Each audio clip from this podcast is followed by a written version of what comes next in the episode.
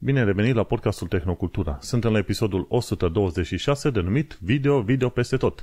Gazdele tale preferate ar fi Vlad Bănică și Manuel Cheța, dar de data asta avem doar pe Manuel Cheța, pentru că Vlad are ceva treburi săptămâna asta.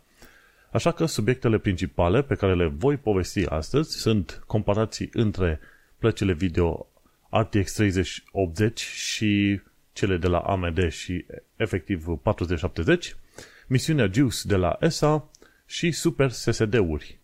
Nu uita pe toate platformele unde asculti podcastul acesta să dai un like, un share și bineînțeles un rating cât mai bun ca să prindă la cât mai mulți oameni. Nici nu pomenesc platformele pentru că știu că se pot găsi pe absolut toate platformele posibile și imposibile.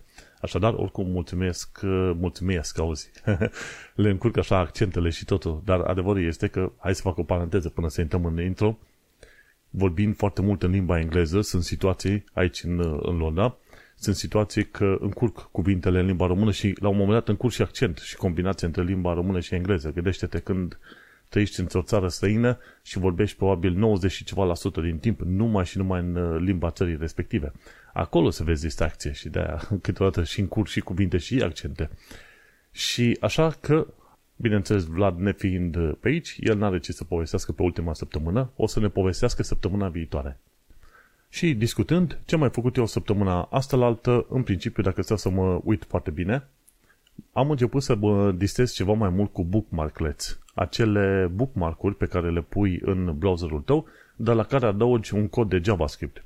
Și sunt tot felul de website-uri. De exemplu, mă duc pe YouTube Subscriptions, unde sunt înscris la tot felul de canale. Vreau să ascund varianta de live, apăs pe bookmarkletul de live și ascunde totul mă duc pe un anumit site care nu mă lasă să citesc decât uh, dacă reușesc să scap de anumite elemente din pagină care blochează pagina respectivă și bineînțeles nu pot să citesc tot articolul, nu nimic.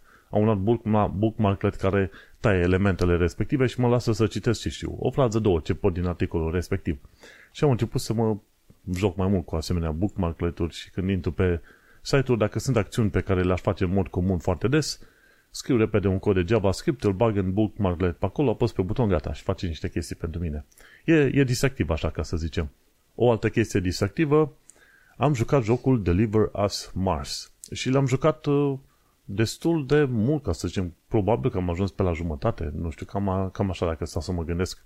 La un moment dat am dat de un bug și n-am mai putut să trec de la m-am enervat, n-am mai făcut niciun fel de investigații pentru bugul respectiv și am scos uh, jocul.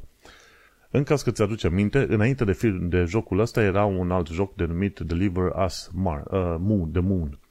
Și The Moon, jocul a fost foarte simpatic, este un fel de story-driven narrative game, nu are foarte multă acțiune, nu te bați cu roboți, nu explodezi chestii, trebuie să investighezi, să rezolvi niște puzzle-uri și după aia să afli niște povești pe, pe parcurs. Ceea ce este foarte interesant, ca să zicem așa. Și am jucat jocul ăla, a fost fain, e făcut de, de un studio destul de mic, dacă stau să mă gândesc bine. Și bineînțeles, nu este extraordinar conform standardelor de astăzi, este un B-rated game, dacă stau să mă gândesc, mă, dar e, e simpatic, îți dă câteva ore bune de plimbare, distracție, de, să zicem, investigație a jocurilor, de descoperirea unor povești noi. La Deliver Us Mars, la fel. Ai ajuns până la urmă pe Marte, unde un grup de coloniști a fugit cu cele mai bune tehnologii de, de pe lună și de pe pământ și încerci să îi găsești. Ideea e că la un moment dat, la una dintre misiuni, când intri în cameră, ar trebui să se activeze anumite checkpoint-uri, să reușești să vorbești cu niște oameni și nu mai merge. Și atunci oamenii în zic, nu mai stau după jocul ăsta. Dar e frumos el, are o premiză chiar faină și chiar e interesant pentru cine vrea să joace jocul și nu se blochează. m-am, m-am enervat și pur și simplu l-am scos. Grafică destul de interesantă, bineînțeles are în materie de gameplay este câteodată destul de enervant pentru că apeși pe taste și vezi că în loc să meargă persoana respectivă sau personajul alunecă cumva și bineînțeles bineînțeles anumite mișcări nu sunt foarte fluide, dar știi cum e învățați fiind cu jocurile cele mai moderne, îți dai seama că am ajuns să fim puțin cam prea figuranți, ca să zic așa, chiar pe preten, pretențios, dacă stai să te uiți bine. Jocul este făinuț, n-am ce să zic pe acolo, am dat probabil vreo 20 de lire pe el, într-o zi poate că o să am chef să reîncep jocul, probabil, nu, nu, nu sunt uh, sigur. Dacă ar rezolva bug ăla, poate. Și ce am descoperit în ultima săptămână? Am descoperit o chestie, imaginea zilei de la contul de Twitter Retro Tech Dreams. Și chiar ei publicaseră pe vreo 12 aprilie, adică în urmă cu vreo 6 zile, o, o imagine cu un telefon care spune așa, no space for new messages și cu ok în stânga jos. și zim de nu ai, cel puțin dacă ai prins perioada de telefonie între, ce știu, 95-2010, în mod sigur ai avut telefoane din alea săbute, micuțe, în care abia puteai să pui uh, mesajele și era o perioadă bună în care mesajele puteau fi copiate doar în uh, cardul de SIM, atât. Și dacă vei niște mesaje pe SIM, doar atât erai, uh, ți era permis. După aia puteai copia mesajele și în telefon, dar și acolo era destul de limitat.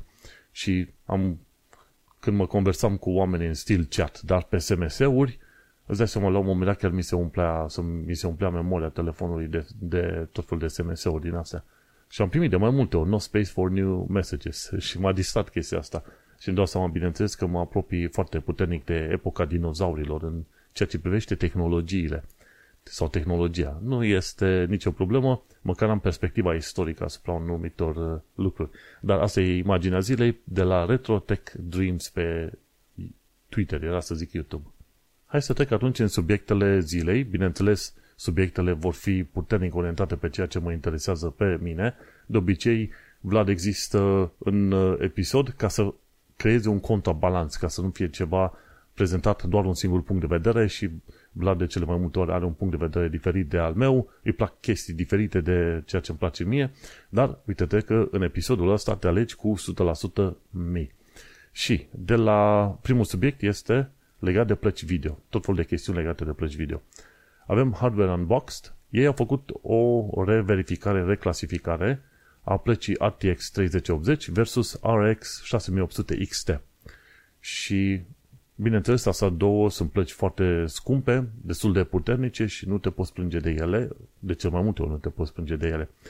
Și cei de la Hardware Unbox au testat să vadă dacă, de exemplu, au evoluat de ele însele în materie de performanță, să zicem, dacă s-au făcut drivere ceva mai bune, optimizare. Și, bineînțeles, cum sunt una versus cealaltă în tot felul de setting-uri, gen uh, 2K la 1440p și 4, la 1440 sau la 4K, la monitoare 2K și 4K. Nativ versus, uh, să zicem, uh, cum îi zice, RTX.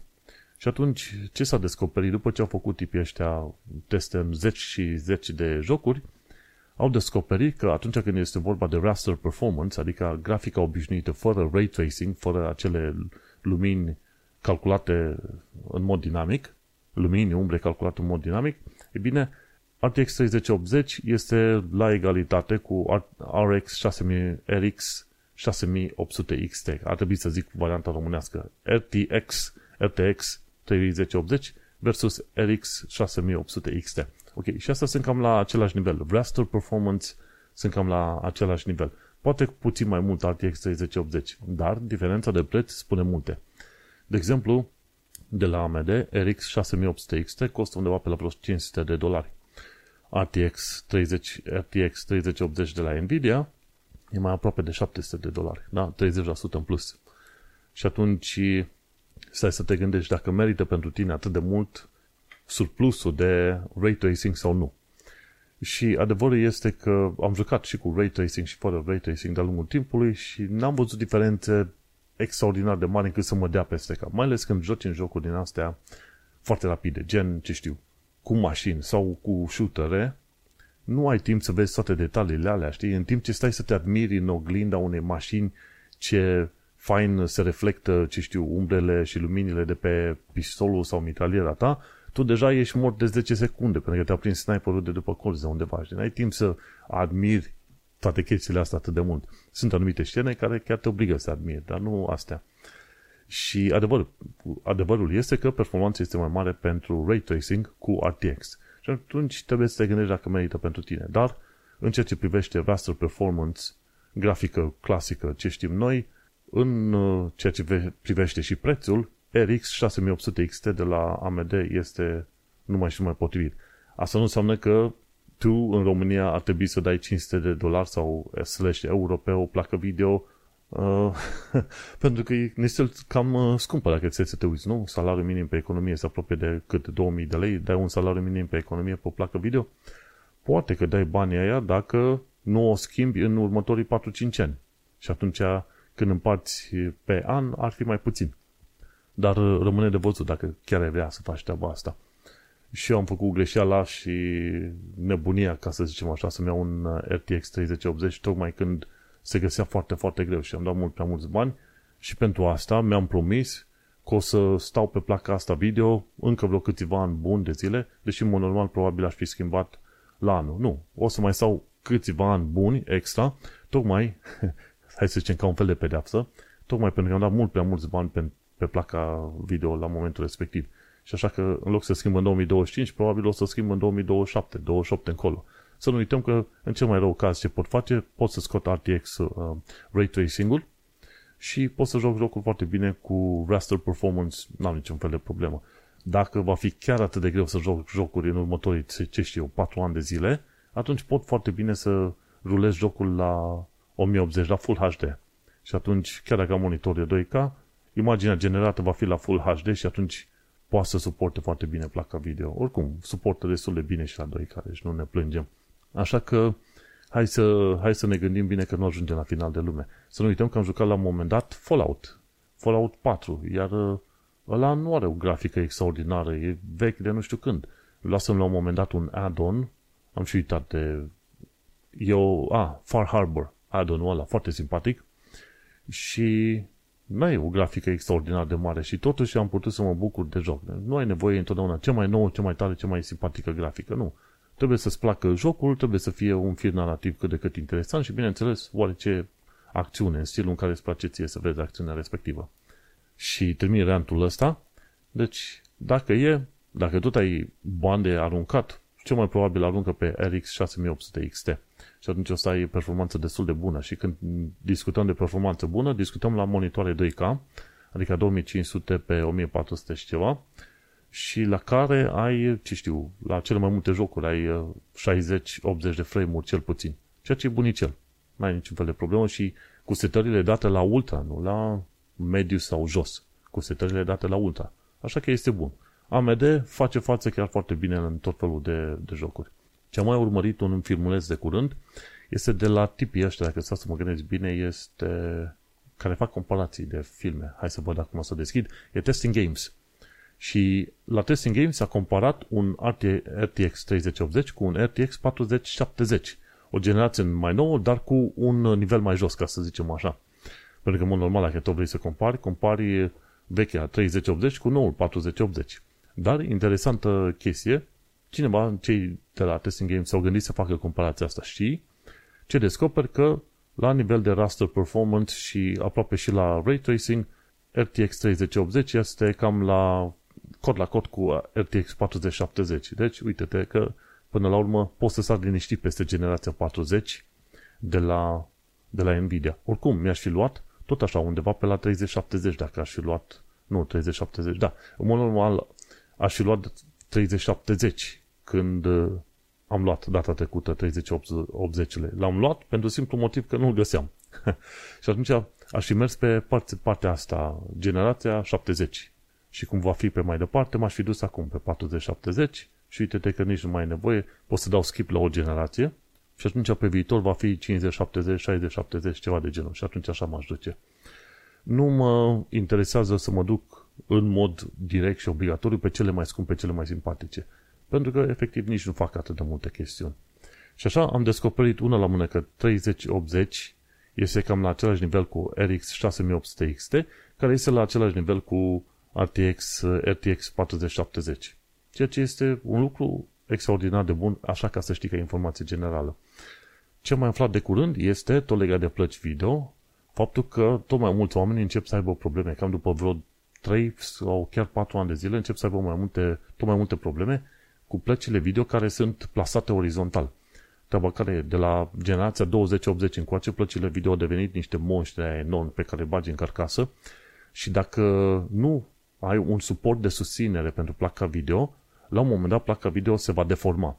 Și din cauza faptului că, să zicem, PCB-ul de la placa video se deformează, începe să facă valuri, îți dai seama că anumite piese nu mai stau bine conectate și nici bine prinse și atunci o să ai probleme tot mai mari cu placa video.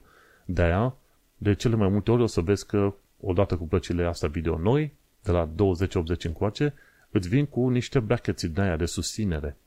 Aia nu-i degeaba, mai ales dacă tu ții placa orizontală, atunci în mod sigur ori ai nevoie de un țumburuș, o bucată de metal să țină placa să nu se încline spre jos, ori dacă nu să folosești acei brackets pe care ți le dau ei. Ți dau ei uh, în uh, cutia respectivă.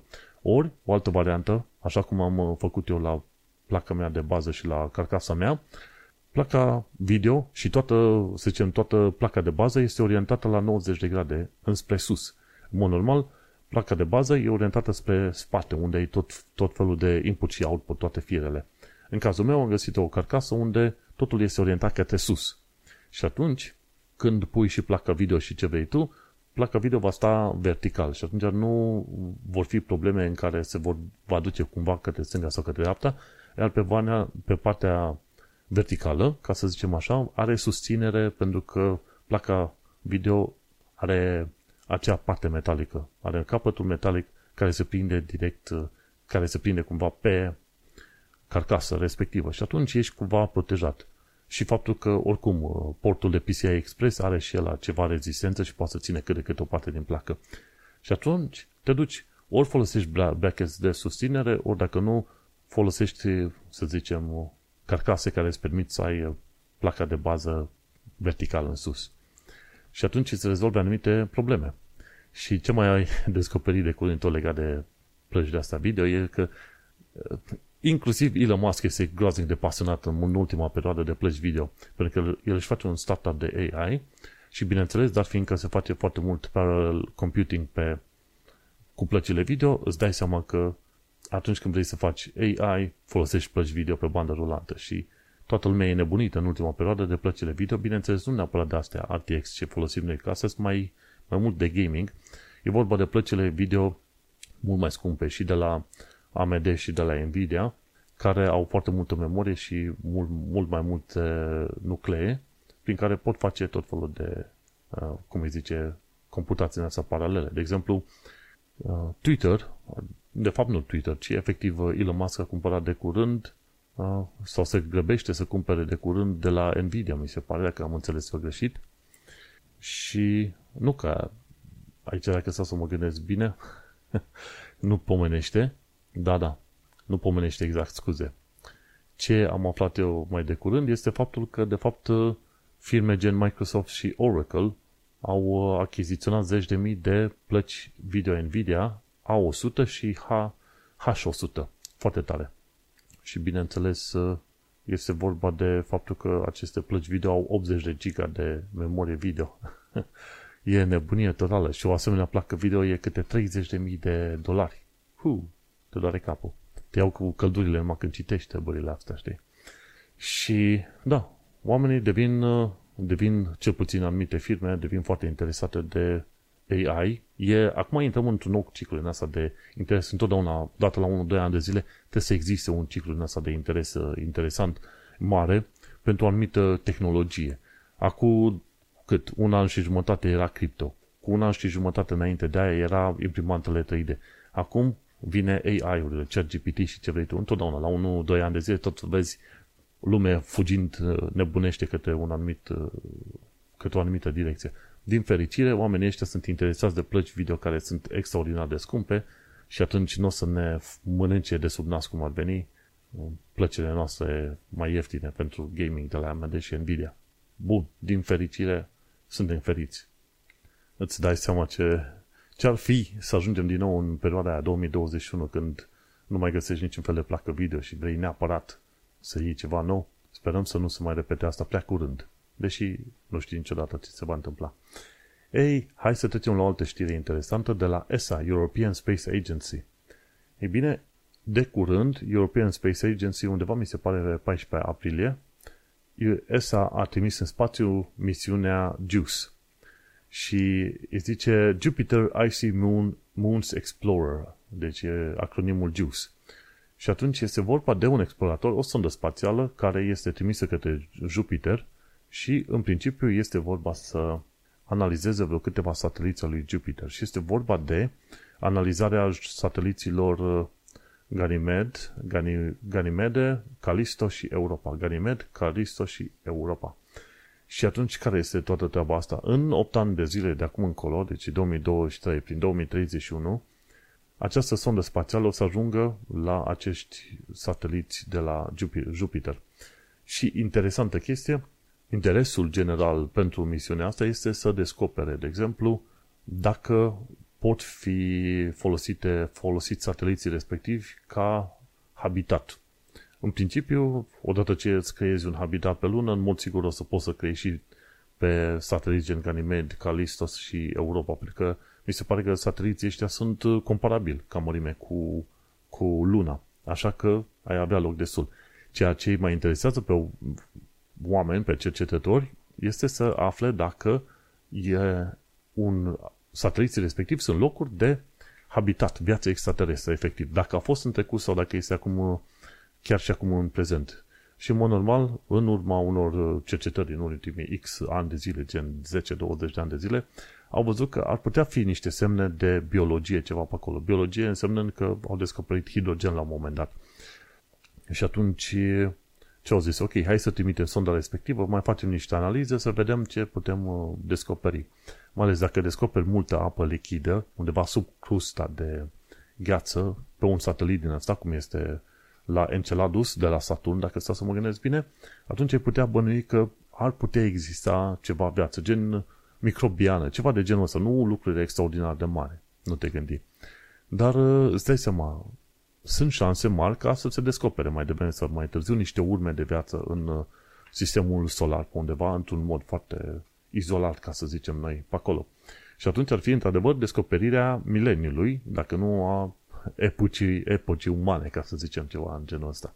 Și, bineînțeles, misiunea JUICE va monita, monitoriza și, să zicem, uh, uh, mediul ăsta magnetic al radiațiilor și al plasmelor din uh, jurul și împrejurul, să zicem, sateliților ăstora, sateliților natural de la ai Jupiter.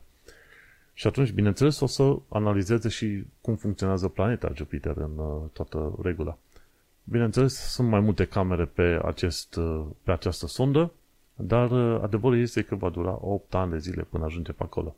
Bineînțeles, ai putea să trimiți o asemenea sondă mult mai repede, dar asta ar însemna să ai încă un stadiu de rachetă și atunci accelerezi, să zicem, sonda respectivă extraordinar de mult până în partea aia altă. Dar fiindcă nu vrei să folosești o, încă un stadiu sau chiar două de rachete, atunci ai nevoie să te folosești de gravitația corpurilor cerești.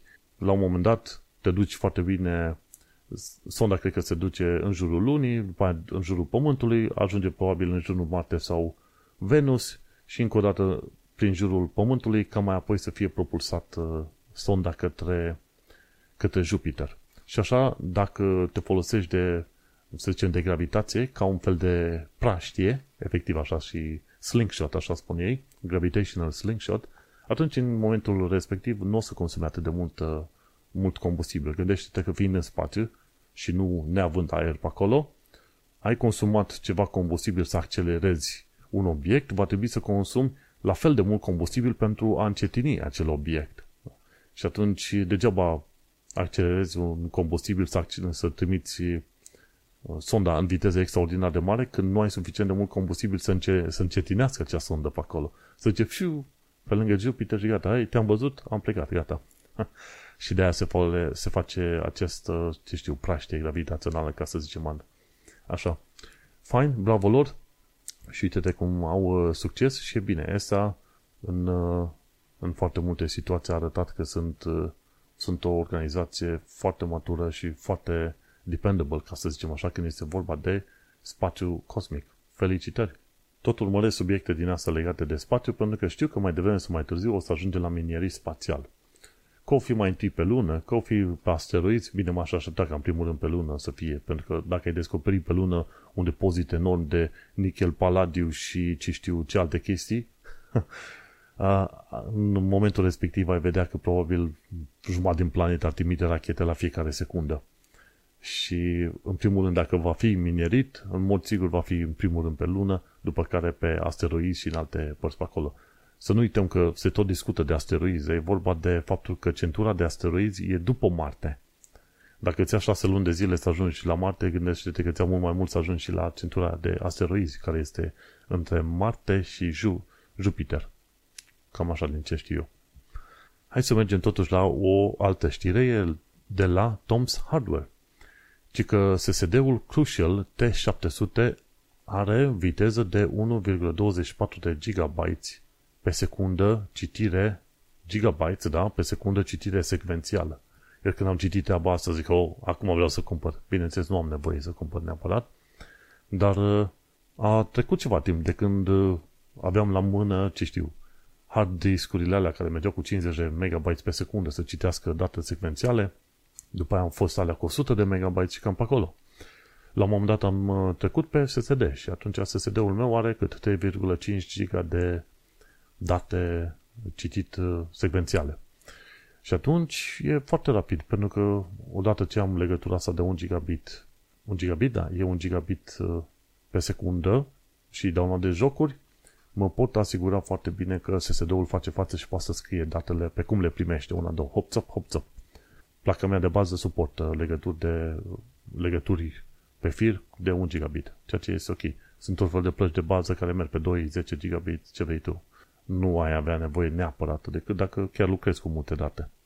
Și SSD-ul ăsta, T700 și are specificări, specificații, pardon, e pe M.2, e pe slot M.2, cum te-ai și așteptat din asta micuț, este pe PCI Express 5 și are DRAM LPDDR4, îți dai seama, mai toată lumea, mai toate uh, SSD-urile folosesc același LPDDR4 dar este foarte interesant de văzut, într-adevăr, citire secvențială 11.700 de megabytes pe secundă, megabytes nu megabits, și endurance are minim 600 de terabytes. Ceea ce este interesant. 600 de terabytes, teoretic aia ar însemna că poți să scrii 600 de terabytes la terabytes written până când la un moment dat o să ai probleme cu SSD-ul respectiv. Garanția ci că e de vreo 5 ani de zile. Dar gândește-te cât de multe date scrii tu în mod real. Hai să zicem, dacă ai downloada un joc de vreo, ce știu, 20 sau mai nou, 50 de giga pe săptămână, ar trebui, ca să ajungi la cei 600 de terabytes, ar trebui să treacă mult și bine. 50 de giga ar fi 2 tera pe lună, 25 pe un an, da.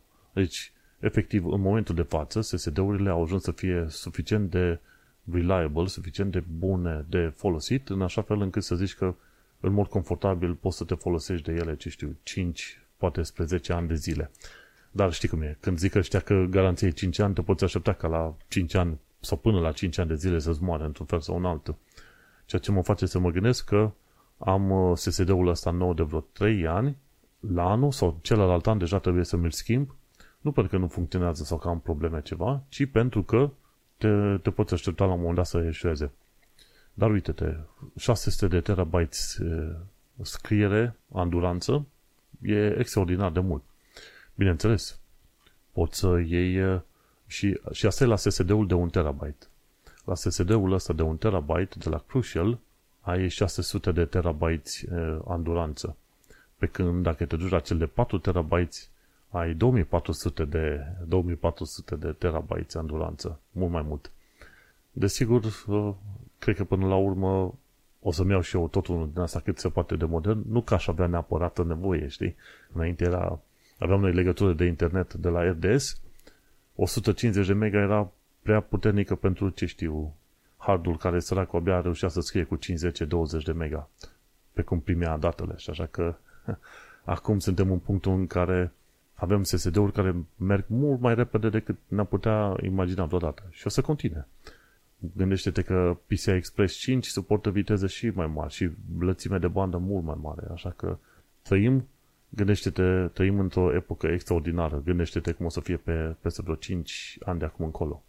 Pentru cei care sunt interesați de random reads și writes, sunt pe la 1350K, 1400K. Cam pe acolo, 1500. Și Nu, când e vorba de diferențele de sequential read și random read, când ai un fișier foarte mare, atunci se calculează că la un fișier foarte mare îți poate face, să zicem, o scriere de 12, efectiv 12 giga pe, pe secundă. La fișiere mai mici, atunci gândește-te că o să-ți iau mai, mai mult. Dacă ai tot fel de fișiere mici împărțite peste tot, atunci viteza în mod clar scade, scade foarte mult. Dar ă, asta e interesant. Avem tehnologie cu viteze foarte mari și ne putem ă, bucura de ele. Acum mă aștept ca prețurile să fie liniștite în cât de ordinul câteva sute de dolari. Dar au ajuns. Mi se pare pe PCX 5, dacă te uiți pe Amazon și în alte părți, găsești SSD-uri destul de ieftine în momentul de față și știi că înainte se spunea că iați un SSD pentru sistemul de operare și jocuri și ține un hard disk pentru media, pentru ce vrei tu. Mai devreme sau mai târziu o să descoperim că nu, chiar nu mai avem nevoie nici de un hard disk separat, chiar dacă ești la desktop. În cazul meu, am un singur Tera pe un SSD micuț, atât, nu am nici hard disk, nu am nici alte treburi și este chiar ok. Nu mă pot plânge. Și îți dai seama, e vorba de startup. Prin SSD îmi pornește Windows-ul în 10-15 secunde, jocurile la fel, în 10, pardon, în vreo 30-40 de secunde. Dacă eram pe hard, îmi pornea și Windows într-un minut și jumătate, iar jocurile la fel, tot așa, 2, 3, 4 minute, ceva mai mult. Și dacă îți faci calculatorul în zilele moderne, nici nu mai are rost să-ți iei hard discuri. Dar, na, asta e. Trecem la următoarea știre imediat. Chiar citeam recent faptul că hard discurile au scăzut și mai mult. Am avut la podcast la un moment dat niște informații hard discurile au scăzut, scăzuseră cu cât? 30% de la an la an. O altă știre recentă a arătat că hardurile au scăzut și mai mult, vreo 40% și să se tot ducă. Deja e tehnologie veche, nu mai ai în mod obligatoriu nevoie de ele ca utilizator obișnuit, comun. Și o să ajungem și în perioada în care, să zicem, memoria o să fie plentiful, cum se spune, din plin, efectiv. O să avem uh, SSD-uri din alea și ceva asemănător SSD-ului, dacă nu e, de ce știu, 100 de tera. Mai multă memorie decât am, am putea avea noi nevoie. am putea avea noi uh, nevoie. Hai să mergem la următoarea știre de la PC Gamer, ci că 2400 de user de Steam au fost blocați pentru că au dat thumbs up, au aprobat o anumită, uh, să zicem, o anumită postare. Și atunci este foarte interesant de văzut că sunt foarte mulți români pe Steam, trebuie să ai grijă la ce dai like sau ce știu, aprobare la statusurile pe Steam, că te putea vedea blocat. Ci că 2439 de oameni au fost uh, uh, au fost uh, banați pentru un, suspendați, pardon, au fost blocați un, pentru un timp de pe uh, Steam pentru că au, uh, au marcat gen helpful, că este util un anumit status cu un uh, review negativ la Warlander. Și mi se pare că era problema, cum să zic, hacking slash da, jocul respectiv avea un anti-cheat software numit Sentry. Și după ce dezinstalai jocul respectiv, acel Sentry încă rămânea în calculator. Și când dez- dezinstalezi jocul, vei și DRM Protection să dispară, pentru că nu ai nevoie de programele extra. Și tipul respectiv explica acolo. Freedom, Freedoms 117 explica cum să scapi de Sentry anti-cheat complet, după ce ai dezinstalat jocul, deci nu înainte. Nu, nu spunea cum să faci hacking sau cracking pe acolo, n-avea nicio treabă. Și oamenii au fost bucuroși și au aprobat, și 2439 de oameni, pac, au zis, bă, mersi fain că ne, ne ajută să scăpăm de uh, diaremul ăsta amărât, pentru că oricum uh, nu ne ajută după ce am dezinstalat jocul. Și se pare că la un moment dat un moderator a descoperit că există statusul ăsta și că este puțin cam ciudat, din punctul moderatorului de vedere părea că e încălcare de reguli și atunci, pup, au blocat. Dar oamenii au început să facă scandal și au zis, băi, nu este ok, pentru că omul ăsta ne ajută pentru chestiuni după ce am dezinstalat jocul. Și după ce s-a făcut scandal mare, abia atunci de la managerii de la Steam au verificat și au uitat, băi, ok, vă reinstaurăm accesul pentru că se pare că am blocat din punct de vedere greșit, ca să zicem așa. Și uh, i-a cerut omului respectiv care a scris uh, statusul și a dat informațiile să facă un fel de Steam Guide. Și nu, până una alta vorbesc de Steam. De ce? Pentru că Steam este un, unul dintre, sau cel mai mare magazin de jocuri online Și bineînțeles are și o comunitate extraordinar de puternică, are forumul propriu, ce vrei tu. Și atunci are efectiv și economia proprie. Dacă mă uit și în contul meu de Steam, unde este, am awards pe care le tot primesc din când în când și nici nu știu ce să facă ele. Sunt niște carduri alea digitale pe care le primesc, sunt gems și efectiv stau să mă gândesc de foarte multe ori, zic, mă, ce fac cu aceste gems? Am petrecut la un, la un moment dat jumătate de oră numai ca să mă joc, mă joc și să convertesc acele gems în alte chestiuni. Dar asta a fost probabil anul trecut ceva de genul. Am tot fel de award-uri. e, e simpatic așa, dar nu, nu, nu spun că petrec eu prea mult timp pe el, pentru că n-am de ce să petrec. Dar, nu, simpatic. Și de-aia, când super oamenii de pe Steam, o să descoper că foarte mulți oameni o să facă scandal extraordinar de mare. Dar de-aia, vezi, și pe Steam, dacă pur și simplu dai, dai like la ceva, te poți pomeni banat. Asta vreau să zic. Sunt sigur că o să-ți placă știrea următoare, care vine de la Internet Archive, cu un titlu foarte interesant, AI at IA. IA. AI at IA. Este vorba de folosirea AI-ului pentru reconstituirea sunetelor de odinioară. Și atunci cei de la Internet Archive primesc uh, înregistrări audio pe tot fel de medii din astea foarte vechi, de la viniluri până la cilindre. Și atunci este destul de greu să interpretezi, să faci un transcript a ceea ce se spune pe acele discuri foarte, foarte vechi. Dar uh, tipii ăștia de la, de la Internet Archive se folosesc de un AI numit uh, Whisper. Și este un tool de la OpenAI care înțelege destul de bine, efectiv ajunge cu ghilimele de rigoare, să înțeleagă destul de bine modul. Și e vorba de speech recognition. Și atunci au fost oamenii destul de surprinși să descopere că anumite secvențe care sunt nu neapărat imposibil, dar foarte, foarte greu de interpretat de către oameni, AI-ul o scoate la capăt și inter- interpretează secvențele audio și face, bineînțeles, uh, un uh, rezumat în scris. Și chiar, uh, chiar acum ascultăm și le, ascult, le asculti foarte mult zgomot, cuvintele nu sunt foarte, de înțeles, foarte ușor de înțeles și atunci Whisper de la OpenAI reușește să interpreteze treaba asta. Din toată gălăgia asta sau toată, toate furorile astea legate de AI, o să descoperi că sunt lucruri chiar utile din uh, tot fel de puncte. De exemplu, folosesc din când în când OpenAI să mă joc, să mai aflu informații. Am colegi la muncă care la un moment dat scriu coduri POC, Proof of Concept, care doar scriu către uh, uh, ChatGPT și spun, băi, uite, făm chestia asta, fă un programel care face aia, face aia.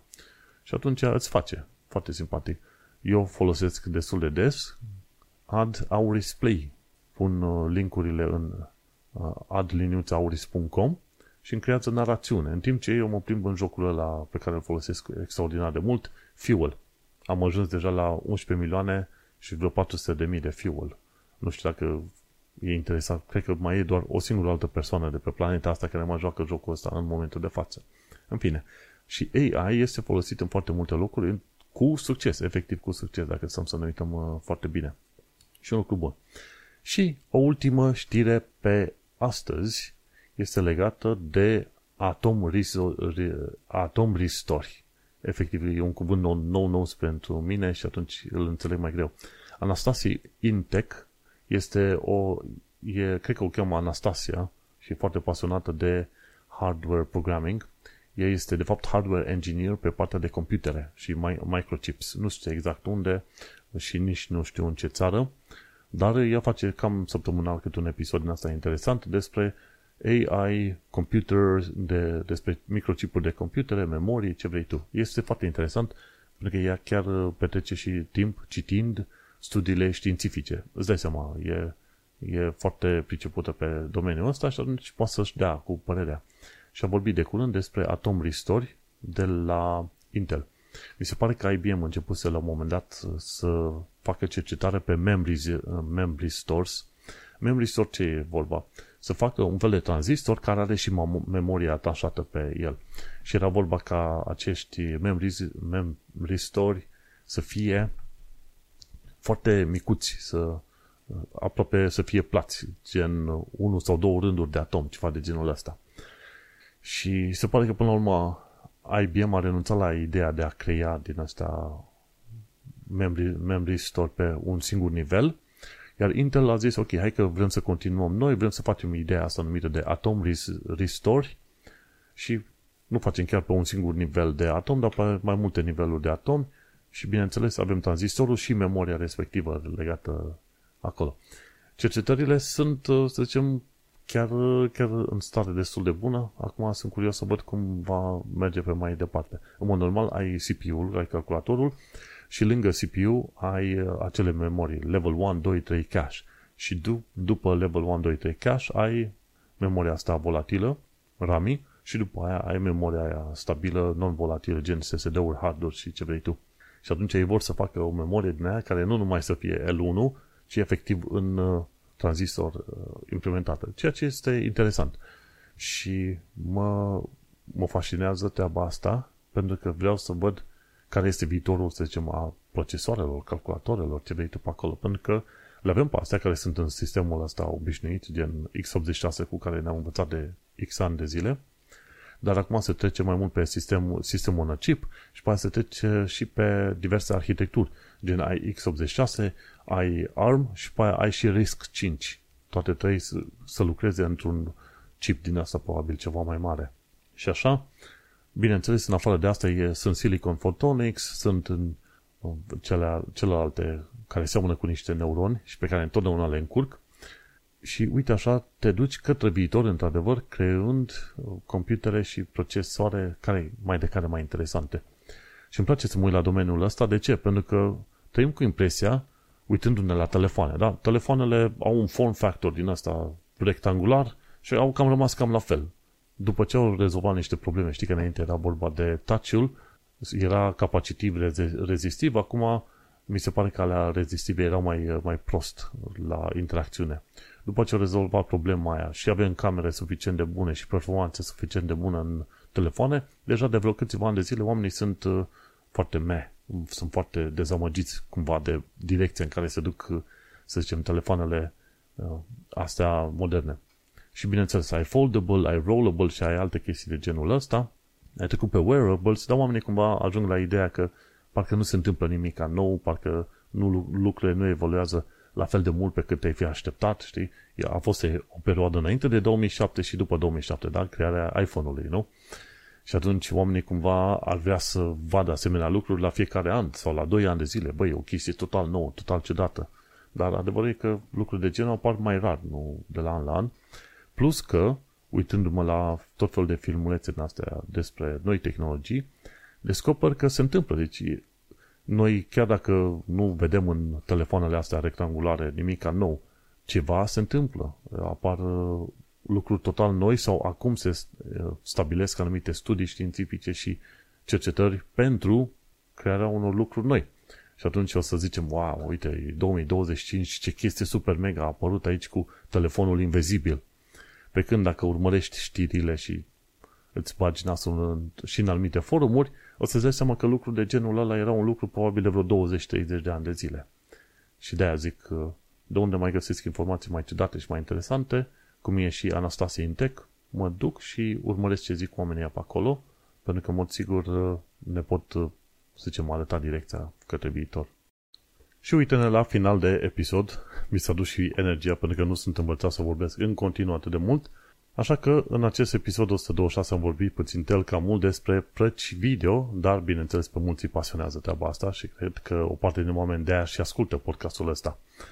În fine, pe mine mă găsiți pe manuelcheța.com, unde am podcastul în român în Londra, iar pe Vlad îl putem găsi pe canalul lui Digit Analog, unde face, să zicem, vinil rips, unde putem asculta muzică de vinil și el pune un video cu acel pick-up pe care îl are pe acolo.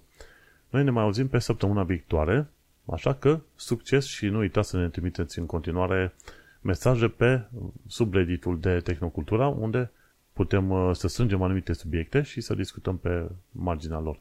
Succes!